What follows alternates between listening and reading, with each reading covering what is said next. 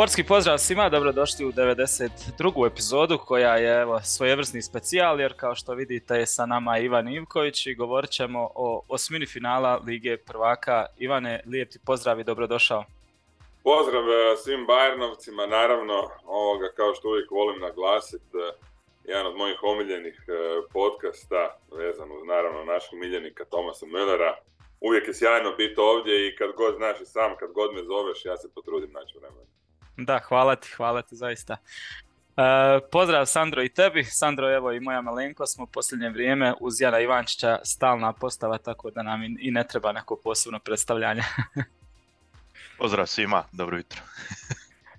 e, ovog tjedna imamo evo četiri duela, e, a dva su nam evo u posebnom fokusu, biti to su PSG Bayern i Borussia Chelsea, a tu su naravno još i klub Brugge i Benfica, te Milan i Tottenham. E, naravno, jedan od, od najvećih dvoboja u, u biti uh, osmine finala lige, ovogodišnjeg izdanja Lige prvaka je ta utakmica Paris Saint-Germain i Bayern, tako da ćemo od nje i početi, vjerujem da se svi slažete. Uh, šta reći, evo, ne znam, neki kratki uvod bi bio da su obje ekipe u onako u, u, u nekoj krizi, da imaju jako slične probleme nemiri su u slačionici, evo znamo da se posljednje vrijeme u Bayernu svašta događalo i vezano za Manuela Neuera, to svi znamo, nećemo puno sad nešto o tome e, širit priču. Posljednja je stvar isto nezadovoljstvo sa Nea što je rano bio zamijenjen, pa je naprasno napustio teren i nije se pozdravio ni sa kime, nego je otišao direktno u slačioncu. Kamere su uhvatile Kana i Bracu kako dozgor klimaju glavom, negoduju to što se dešava. E, Naglasman u svačionci imao samo od minutu i pol govor na polovremenu protiv Bohuma, izašao i on ljut je na njih zbog zalaganja, zbog nekih drugih stvari. S druge strane u Parizu imamo ovaj, sličnu situaciju gdje je na treningu bila svađa između Neymara i nekih igrača, zatim je pomoćni trener također u slačionci e, sukobio se verbalno sa Neymarom, tako da otprilike nekako uz, uz krizu u igri na terenu, uz neke ozljede važnih igrača, upitno će li igrat, neće Uglavnom slična situacija i s jedne i s druge strane, ali evo ova utakmica prva se igra u Parizu, pa recimo nekako možda, ćemo, možda, možda se možemo složiti da su, e, da su, da su pod većim pritiskom u biti trenutno Parižani.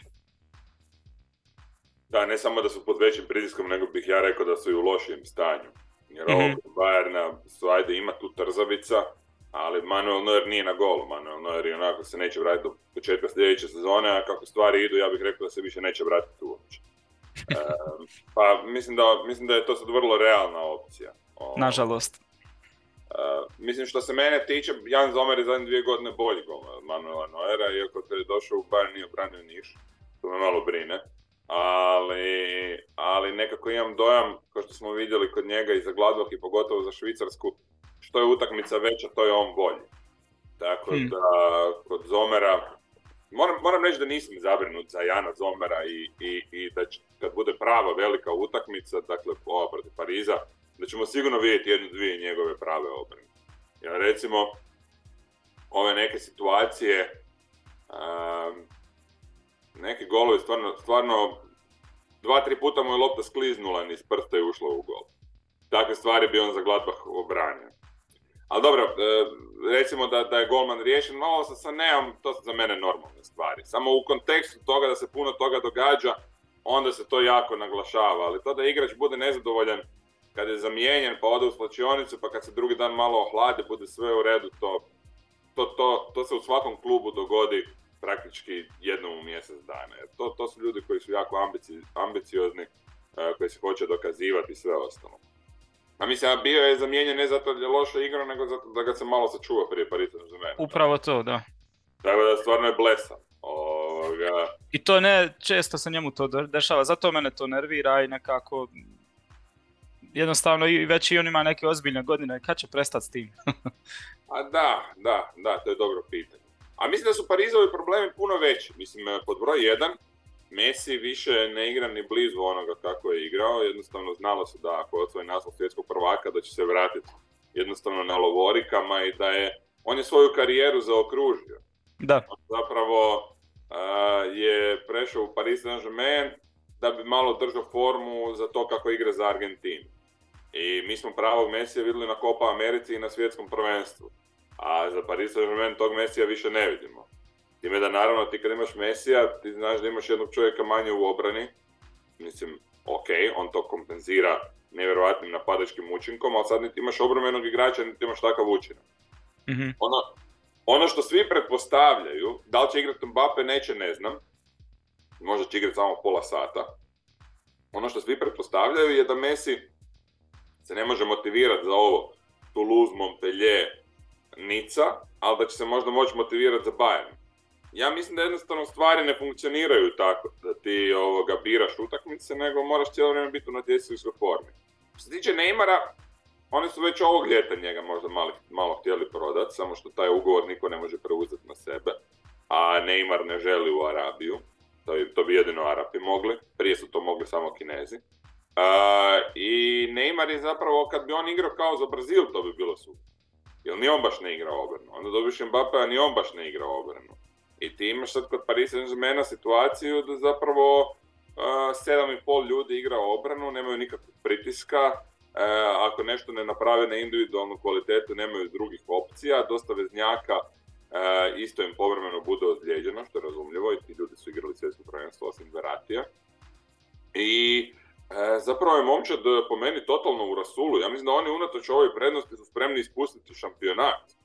Mislim, vidjeli smo u kupu, Hmm. recimo, njih je Marseille potpuno nadigrao. Tudor ih je, Tudor ih je baš e, razmontirao i ja da sam naglasman, ja bi samo pratio taj recept. A i nije to neki težak recept. Ti jednostavno moraš odsjeći ovu trojicu naprijed, spriječiti distribuciju, e, paziti da Verati uvijek od primanja lopte e, ima čovjeka na sebi i da ne može ovoga, on biti taj koji dirigira igrom. I ako se ta igra svede na to koliko će Hakime, Nunjo Mendoš ili neki ovi što igraju na bokovima puta dobro prodrijeti, pa mislim, to nije opasno. Ti njih možeš pustiti. Pa ko je unutra na centar Pa nema ni jednog visokog igrača. Tako Da. da, e, ja mislim da je Bayern tu u super situaciji. Ne zato što bi Bayern nešto super igrao, Bayern je protiv Bohuma prvo pojma bi to bilo mila majka. E, ne, nego zato što zapravo Paris Saint-Germain ima toliko problema, a ja nisam, stvarno nikad nisam bio jedan od onih koji misle da ti imaš ne, nekakav gumb koji možeš ono uključiti i reći evo, on. Znači sad, e, zadnjih pet utakmica smo off, ajmo se sad upaliti. Ja, ja mislim da to ne postoji. Da. Sandro, Pa ja bi se složio s tim, nema lošijeg trenutka za, za, za ovakvu utakmicu za, za Parižane, ipak um, i, i očekivanja su sasvim drugačija kod njih. E, Ovo je utakmica koja odlučuje o cijeloj sezoni za njih. Njima ni kup sad ne znači previše, ali ipak je to bila utakmica sa Marsejom, to je najveći duel koji oni imaju u, u, Francuskoj i to su izgubili, znači to je i, i navijačima dosta značilo, ako nije možda struci i, i, i igračima, ali navijači su, su nabijeni bili poslije te utakmice. Um, i, I očekuješ duel sa Bayernom uh, koji ti toliko znači, nisi, nisi, um, nisi u formi, ja mislim tri utakmice zaredom nisu, nisu ni pobjedili ni nerešeni, nego su sve izgubili.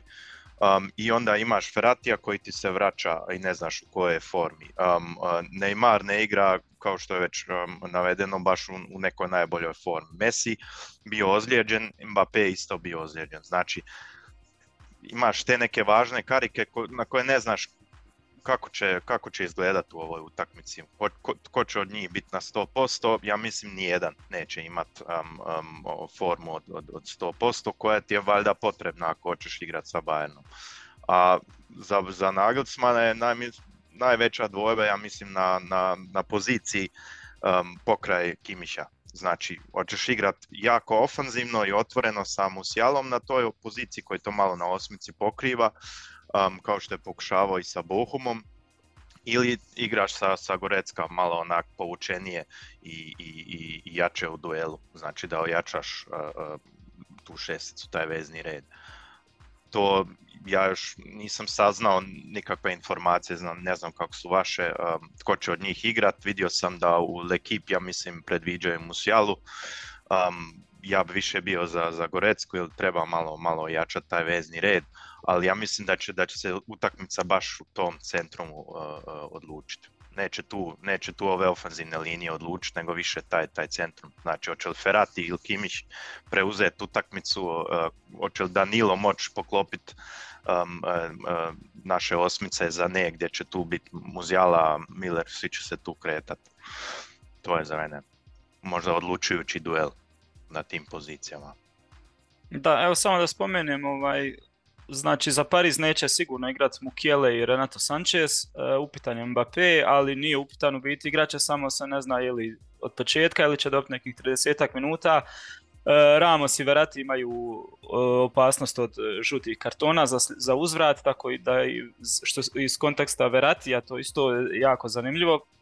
Zanimljiva informacija, kod Bayerna naravno nema Noera, Hernandeza, Manea, Mazrauija i Vaner je čak isto sad out mali, uh, a Kimih i dobro Mazraoui ajde u ovom kontekstu sad nebitan, ali Kimih slično kao i Verati ima, ako dobije žuti karton uzvratu ga neće biti, tako da je to ovaj, isto uh, zanimljiva situacija. Ja što sam vidio u medijima, uglavnom je neka dvojba kod svih većinom tu dole u, u, u odbrani za što će se odlučiti Nagelsmann, da li će sa tri štopera ići ili sa dva. Tako da se najviše oko toga debatira svi su složeni da Gnabry treba početi s klupe, a da treba igrati e, Sané i, i, i Koman, još Koman još i prije, vidim da svi su za njega navijaju da je u trenutno u najboljoj formi.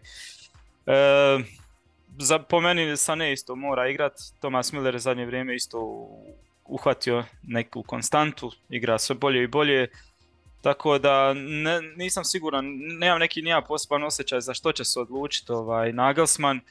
Ne znam kako vi vidite s tog, s tog taktičkog dijela, ovaj, Bayernova je neka prednost, ekipna igra protiv ovih individualaca. Nagelsmann isto u pre, na preskonferenciji isto dosta puta spomenuo tu riječ e, sužavanje prostora, da oduzmu taj prostor njihovim najboljim individualcima što su i Messi, i Neymar i Mbappé i da je tu ključ svega. E sad, za što će se odlučiti, kako to da zatvori, ostaje nam da vidimo večeras, ali evo, onako da je Bayern... Nekoj... Ja imam nekoliko dvojbi, a jedna od najvažnijih, e, znači meni bi obavezno ovoj utakmici igru Pavard.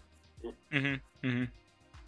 E, sad, da li to znači da Cancelo igra lijevo ili da je Cancelo po prvi put kad je došao na klupi, to ne znam ali mislim da ovo nije utakmica u kojoj ti mogu igrati Alphonse Davis i Cancelo. U nekim, dru... u nekim drugim okolnostima da je Alphonse Davis u formi u kojoj je bio kraj prije svjetskog prvenstva tamo, uh, onda da. Ali mislim da je Alphonse Davis, mislim zbog toga i nije starto, čini mi se, protiv Bohuma, stvarno igra loše u zadnje vrijeme. Ono što je bilo još lošije, E, to je bilo prvih 15 minuta kad su igrali sa tri od zada.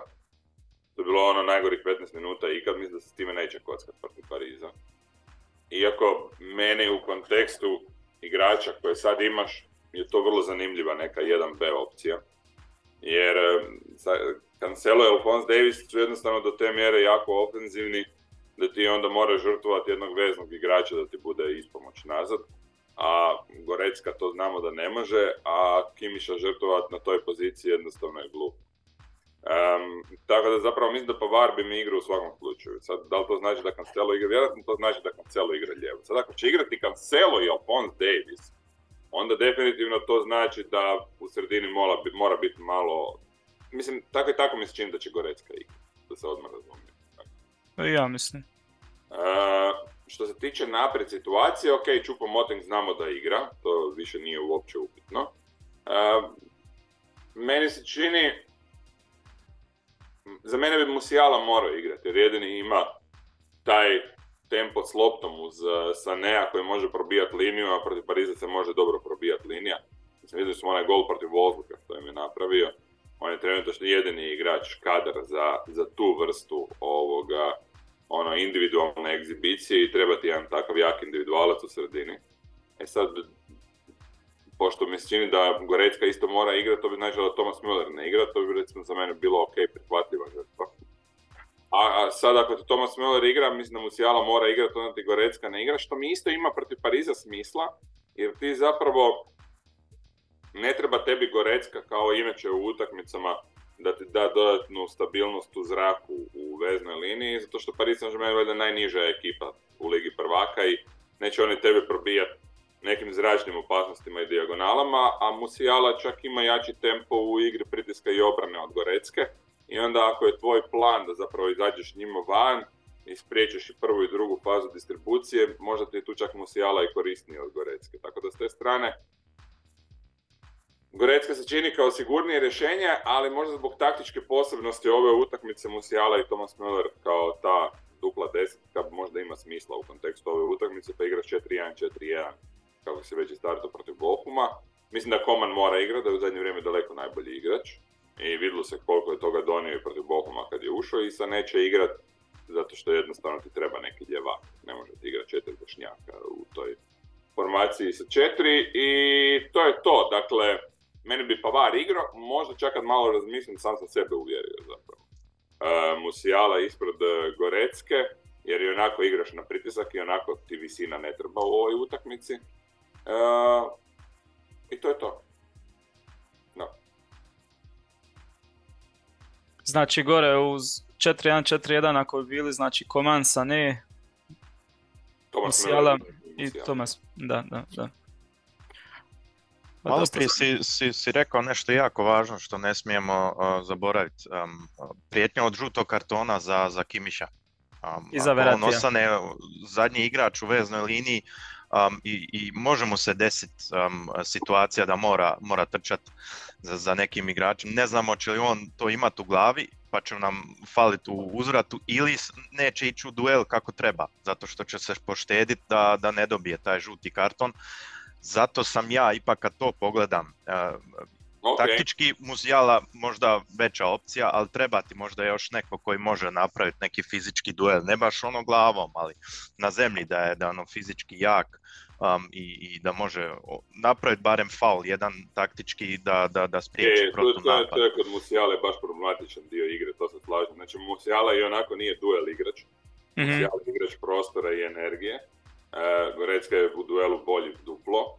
I taj taktički dio kod Musijale da zna napraviti prekršaj, ono, onaj sitni prekršaj da, da spriječi ovoga, da spriječi protivnika u distribuciji, taj dio mu još jako fali. Slažem se po tom pitanju. Zato to je toliko blizu jedno drugom, ne? Da.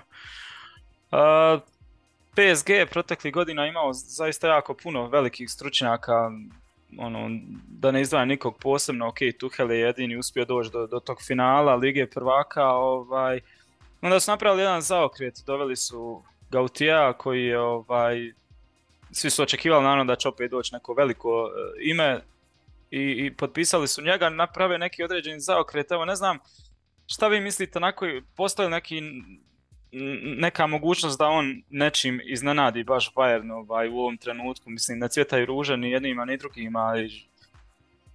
Ma ne, ne postoji nikakva mogućnost. Mislim, e, iz, iz vrlo jednostavnog razloga, a to je zato što ima kadar kakav ima. Svi znamo što ti igrači mogu izvesti. Ne? Sad, da li će on staviti formaciju sa četiri iza ili tri iza, to je sasvim sve jedno.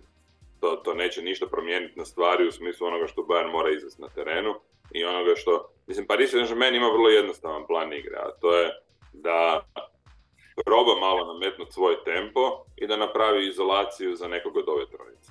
I može trener biti kogod hoće, ali kad imaš Mbappéa, Neymara i Mesija, mislim, ti moraš igrati na taj način, jer kako ćeš drugačije igrati? Imaš tri igrača koji ti praktički ne igraju u obrani.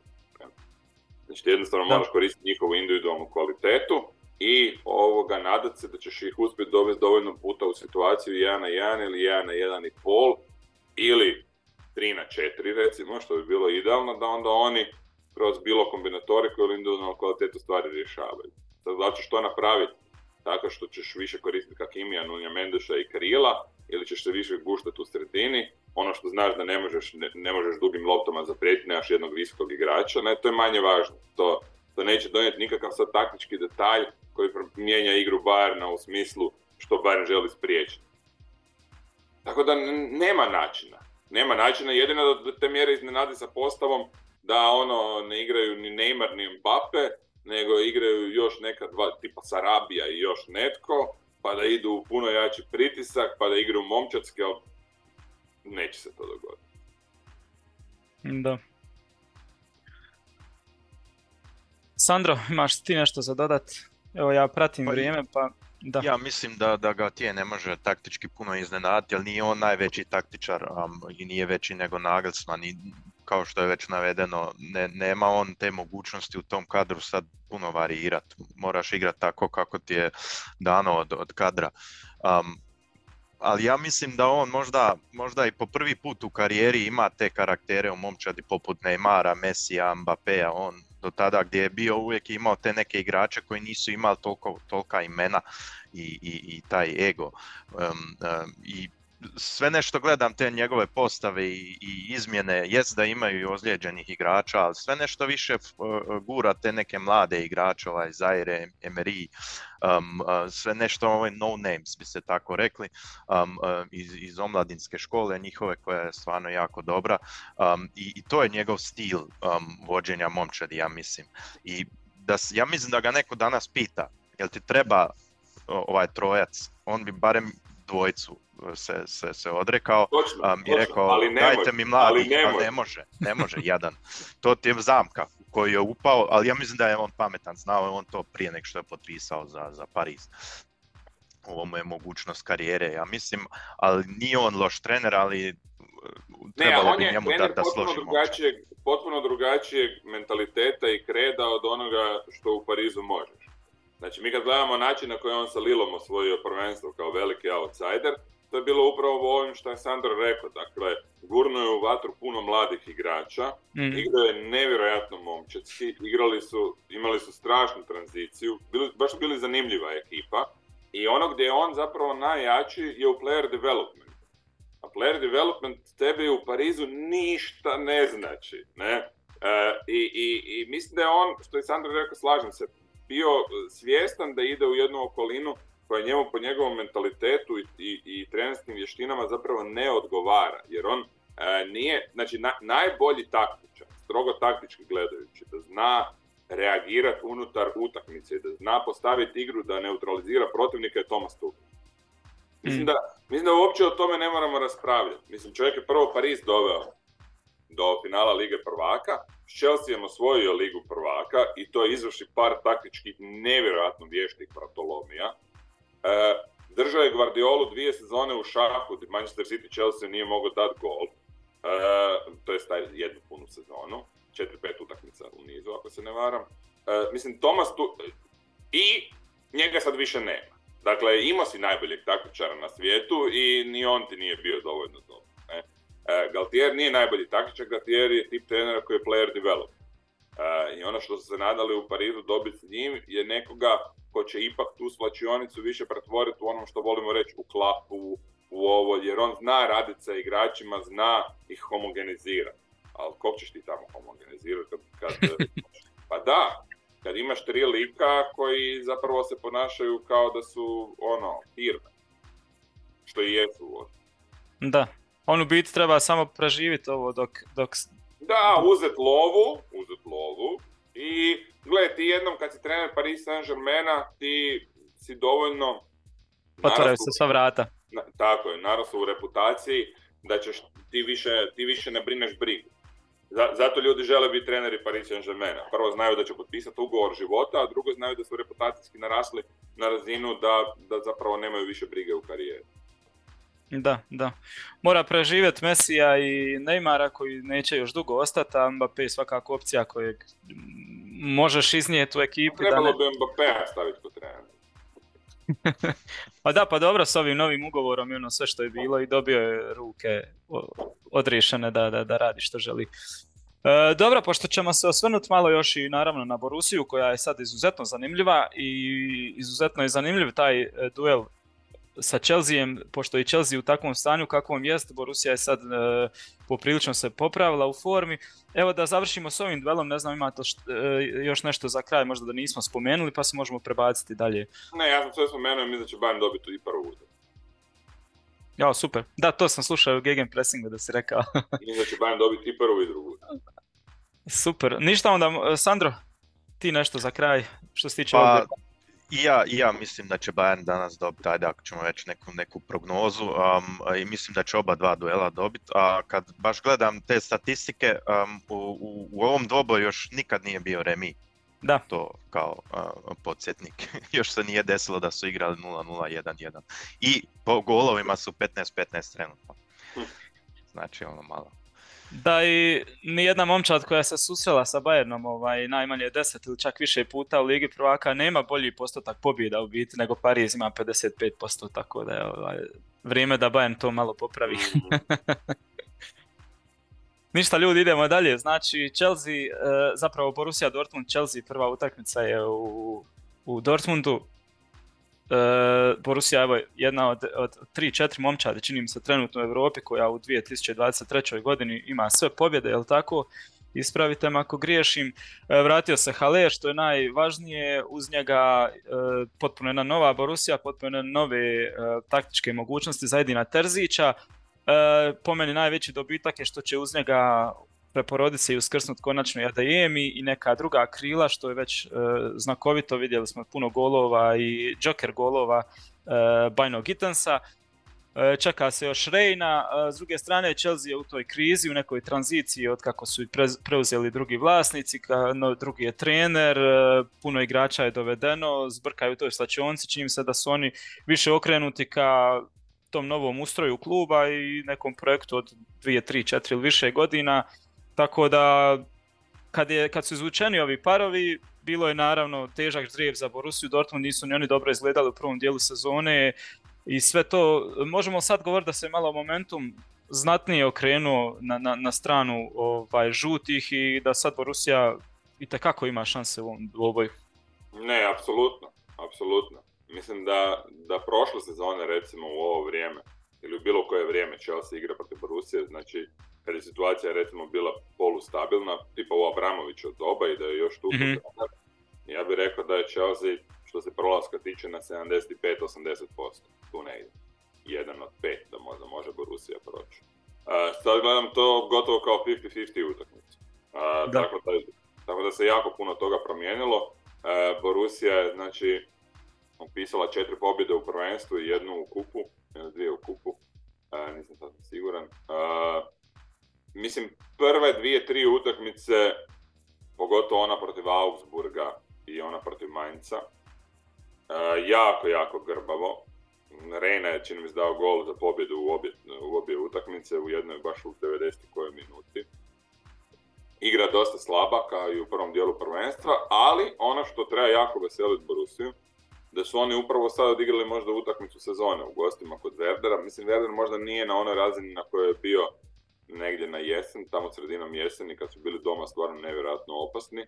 Ali Werder je jedna vrlo, vrlo solidna ekipa i Borussia ih je nadjačala, pa možda čak i za više od onoga što je bio rezultat. Ja bih rekao da su bili bolji za 3-4 gola uh, i da su ih nadjačali u svim elementima igre, a Werder je jako teško nadjačati u intenzitetu igre, a Borussia je to uspjela. Mislim, Bellingham, evo sad čisto malo i da, da da, da spomenemo i ove neke stvari uh, on kraj nogometa. Uh, na zadnjoj ovoj igrici FIFA, uh, u idealnoj zapravo 11 torici u veznoj liniji, i mislim da to nije uopće nezasluženo, da on trenutno da bi radili, kad bi radili idealnih 11 na svijetu, da bi Jude Bellingham ušao kao recimo bilo Zexer ili, ili Osmica i, da, i da igra nevjerojatno, vuče cijelu liniju najfrekventniji duel igrač čini mi se Europe uz nevjerojatnu efikasnost, daje nevjerojatnu energiju toj ekipi, a Ler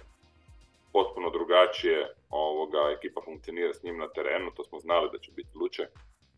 I Borussia je trenutno u nevjerojatno dobroj situaciji, dakle, što se tiče ozljeda, ne znam su ikad bili bolje.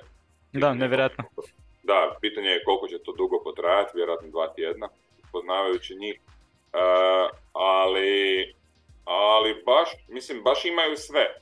Dakle, kadar je potpuno okupljen, Ryerson kog su kupili iz Unijona se relativno brzo aklimatizirao, jer nam Unija vjerojatno više ni ne računaju. Um, vez na liniju vuče ih Bellingham, Öšćan je odigrao također ok, nešto u zadnje vrijeme. John je čak odigrao, evo, zabio je gol u kupu, onako djelo je dosta stabilno, što je za njega nevjerojatno. Uh, Adeyemi dobar, Bajno Gittens dobar, Aler daje, ok, mu koliko se sad ozlijedio, ali isto je dobro igrao. Čak je i Royce odigrao, ja bih rekao, jedno jako dobro poluvreme. Brand cijele sezone možda najbolji igrač tamo. Uh, apsolutno sve imaju. Imaju kemiju u ekipi, imaju konačno zdravlja, imaju kadar dobro posložen. Uh, igrači koji često zbog ozljeda tipa Guerrero koji je užasno njima bitan uh, ili propuštaju nisu potpuno spremni, sad su potpuno spremni i kažem i upravo su odigrali možda svoju najbolju utakmicu sezone protiv Verdera. Kod, kod Chelsea potpuno drugačija situacija, čini mi se da ta momčad Mislim, ja, ako postoji jedan fan Grema, Grema Pottera, to sam onda ja i mislim da dugoročno će on ono, da će oni sljedeće sezone biti vrlo jaki, ako ostane, vrlo jaki kandidati za svoju Premier ligu. Ona potrošila su koliko 600 milijuna eura ove sezone. Imaju super jaku ekipu, imaju te, pogotovo kad dođe Kunku, imaju teoretski ekipu gdje igrači pašu jedni s drugima, ali treba će malo više vremena da se to posloži. Oni trenutačno s da imaju najviše problema od svih uh, momčadi u Europi. Uh, neki igrači, koliko god ti kupio igrača, nemaju zamjene koji su trenutačno ozlijeđeni. Mislim da, se, da nisi trebao prodati Đorđinja, da ti je dao sigurnost u veznom redu, da Enzo Fernandez ne može tako brzo biti plug and play i preuzeti vezni red. Kovačić jako slabo djeluje, dakle nemaju nikakvu stabilnost u toj veznoj liniji, nemaju ni jednog igrača, oni su godinama igrali na taj tercet Kovačić, Kante, uh, Žoržinjo, igrači vrlo kompatibilni jedan drugome, uh, sad nema ni jednog tu se vidi da nemaju nikakve stabilnosti, nikakve sigurnosti. Gledao sam ih zadnje 3-4 utakmice. Igra je katastrofa, ali baš katastrofa. Dakle, oni i Liverpool su ono potonuli na najveće dno. Ja mislim da Borussia od ekipe koje bi, kažem, dao ono jednu od pet prilika je sad na najmanje 50 Tako da, očekujem, očekujem da se to sve vidi na terenu. Da, da, slažem se. Evo sam kad, kad smo spomenuli ozljede da, da navedem da u Borusiji neće biti Mukuka, Mukukua i Wolfa, uh, kod Chelsea je to već sad strašno, onaj Pulišić, Kante, Broha, Mendy, upitni su još Sterling, Fofana, Zakarija, tako da ovaj, uh, što se tiče kartona ima opasnost Ryerson koji je prenio svoje kartone iz Union Berlina, i, a u Chelsea Gallagher, Koulibaly, Mount i Mudrik E, da, da se vrati na Bellinghama, ovaj, stvarno fantastičan igrač i, i, kad si rekao može igrati tamo vam, ono, njegov broj na dresu ili tako govori zbir pozicija koje on može igrati u biti. To je to. Tako da, da, to je baš onako dosta, dosta znakovita stvar. E, Sandro, šta ti misliš? Pa ja očekujem da će biti otvoren duel. Da se me, da se me pitao prije svjetskog prvenstva, um, ne bi Borusi dao takve šanse, ali tu treba stvarno um, sve pohvale dati uh, Terziću, jer on je to dosta uh, dobro posložio i po, po player managementu, ja mislim, jer um, uh, spomenut je već Emre Can, kojeg nije bilo nigdje um, prije svjetskog prvenstva, a sad je po meni se iskazao možda i kao neki potencijalan lider ove momčadi, um, po emotivnom, ono, po agresiv lider bi se tako um, reklo. Onda Julian Brandt koji je bio prošle tri sezone kod njih i bio je za mene cirkus igrač, znači bile su tu pete svakakve, on je fantastičan talent, ali nije nikako pokazao da, da on spada u vrh Bundeslige i, i da može biti um, uh, važna, važna karika za Dortmund, a sad je ponajbolji igrač uh, u njihovoj sezoni. Um, I um, tu je još i uh, treba spomenuti uh, Mat koji uopće nije više u prvom planu, um, za Terzića i gdje se, gdje se razmišlja o tome šta će on možda napraviti u slačionci zato što nije više prvi izbor, ali ipak je karakter i, i dokapetan uz, uz Rojsa, um, ali um, meni naj, najznačajnija um, um, slika je bila kad je um, izašao mu Koko um, sad uh, ozlijeđen i, i, i tješio ga je Mat Sumec koji je sjedio na klupi i, i pratio ga do, do slačionce. Um, um, to ono, pokazuje kakva je slika unutar slačionce i šta je Terzić tu napravio um, i kako ih je sklopio. Znači čak i jedan Mat Sumac akceptira rolu da on iza Zulea i Šloterbeka više nije prvi izbor i, i sasvim ono kaže ja ću svoje iskustvo dijeliti sa mladim igračima, bit ću ovdje um, um, um, lider i, i na klupi. Tako da i sa Halerom već smo sve spomenuli, neću uopće ponavljati sasvim drug, drugčija dimenzija igre i, i 50-50, teško za prognosticirati stvarno. Jel, koliko da bi ja još napomenuo ovo kad si rekao igrače koji su napravili jedan ogroman iskorak, ja bih rekao da to mi je stvarno bilo fascinantno za vidjeti sad u zadnjih par utakmica koliki je iskorak napravio Niko Šlotrbeck koji je zapravo u prvom dijelu sezone bio ono velika labilnost za tu ekipu, pogotovo u pozicijskoj igri. Vidjeli smo na svjetskom prvenstvu da je za Njemačku čak njegova rola bila problem.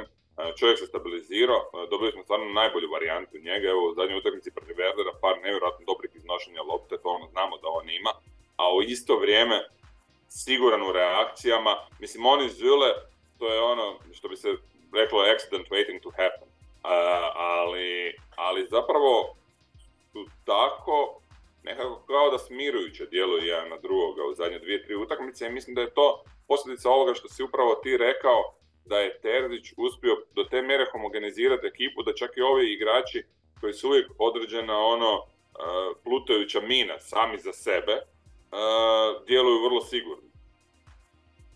Da, nekako ja imam osjećaj, bar ne znam da li, će se, da li ćete se vi složiti sa mnom, posljednje vrijeme zadnjih sezona uvijek je tu, naravno teško je bilo parirati Bayern niti blizu, ali je u medijima uvijek e, stavljan taj teret Borusi ono, u borbi za titulu, mogu li ove sezone, mogu li sljedeće, nekako ove sezone ja imam osjećaj da i to u medijima potpuno izblijedlo, više niko ne piše o tome da li će oni napast Bayern, da li neće, kao da su dobili neki mir, e, i to što se desilo sa Halerom u potpunosti ih je ono stavilo u drugi plan, sa njim ono naravno nemaju nikakve šanse e, za osvajanje Bundeslige i kao da su u toj nekoj tišini nekako se i oni smirili i rade nekako u miru iz drugog plana, ali tek sad dolazi to da, da, da rade dobre stvari u biti. I, i, i ta stvar sa... Oni ako bi prošli Chelsea bili bi u finalu Lige prvaka, na tri boda su od toga da budu prvi na ljestvici i prošli u finale kupa, znači sezona bi već bila uspješna. Uspješna, da, da, da.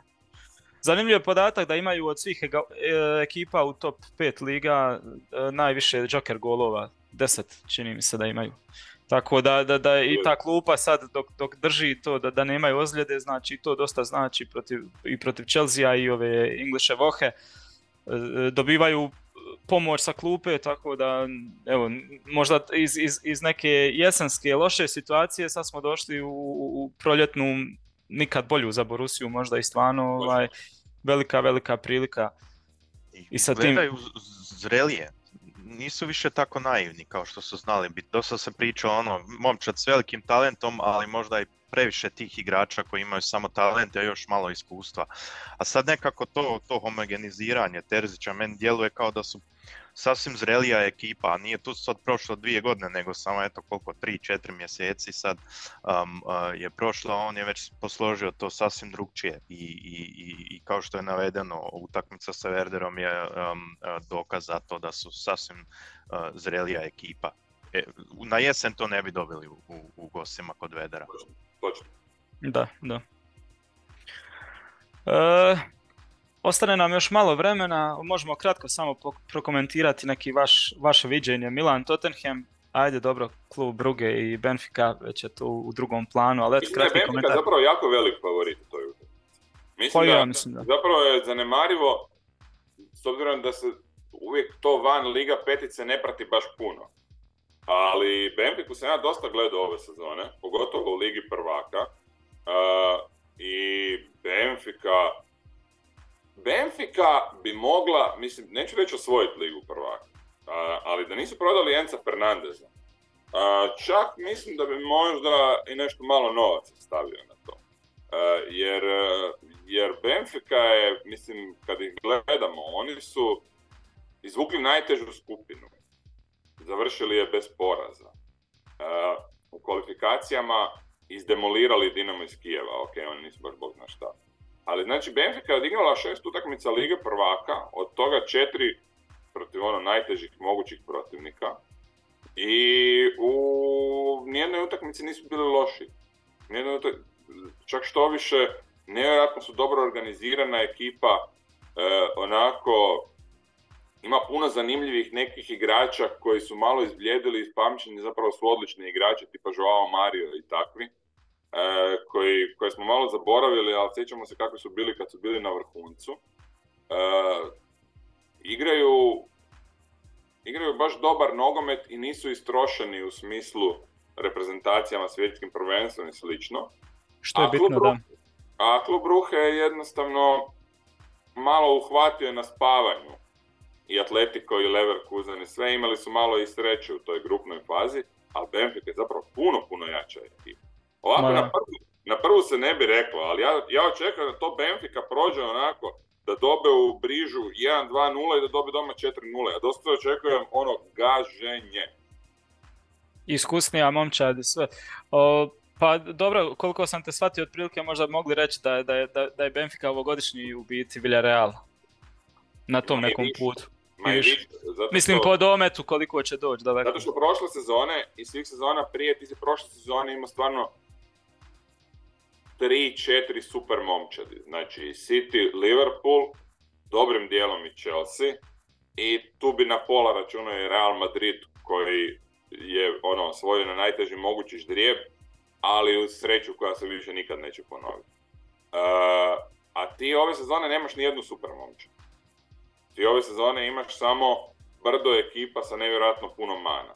Dakle, ove ekipe kako su igrali prethodnih sezona, dakle Chelsea, City, Liverpool i, i Bayern, ne računajući kako su došli protiv Reala, nego kako su bili prije toga, pogotovo u grupi, bi pomeli ovogodišnju ligu prvaka, dobili bi sve i doma i u gosti. Bez ikakvih problema. Kako su imali razinu igre. Danas, znači, Li- pogotovo Liverpool i City su prošle godine bili tu, a ove sezone su svi ovdje. Da. Pitanje je samo, Ima priliku. da, pitanje je samo će- hoće li se neko od njih podići na, Tako na- je, tako je, tako je. Mislim i Liverpool se može podići kad smo već kod Pa toga. da, da.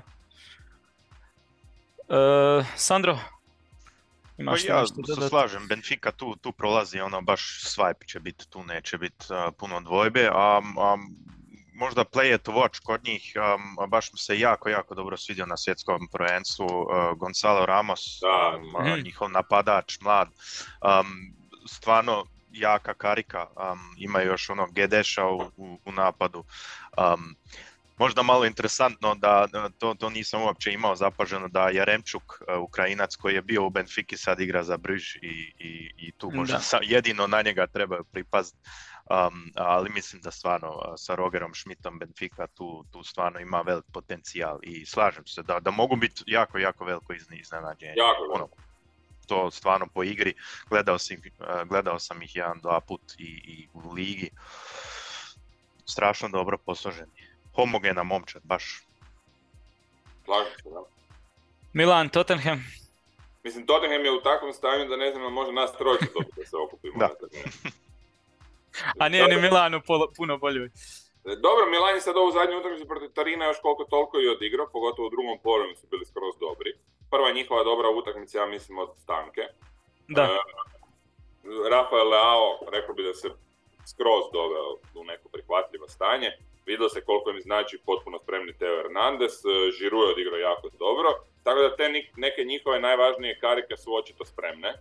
Pa, mislim, njima čim Rafael Leao je kako treba i Teo Hernandez, to je već ekipa koja, koja ne bi izgubila 5-2 od Sassuola, Sassuola, da se odmah razumijemo, ali ispustili su prvenstvo, tako da zapravo oni se sad mogu potpuno fokusirati na, na, na ligu prvaka. E, Tottenham, gledao sam ovo zadnje protiv Leicestera, to je, to je jako teško objasniti. E, opet, prije tjedan dana su dobili City, odigrali su baš dobru utakmicu. E, tako da su malo ono Dr. Jekyll i Mr. Hyde, Conte ima ovih zdra- zdravstvenih problema o, o kojima, kojima znamo, bio je na operaciji i sve. E, za mene će sve ovisiti o tome kako ćemo Tottenham vidjeti. Tottenham je puno jača i puno bolja ekipa, da se odmah razumije. Puno jača, puno, nema, puno jača.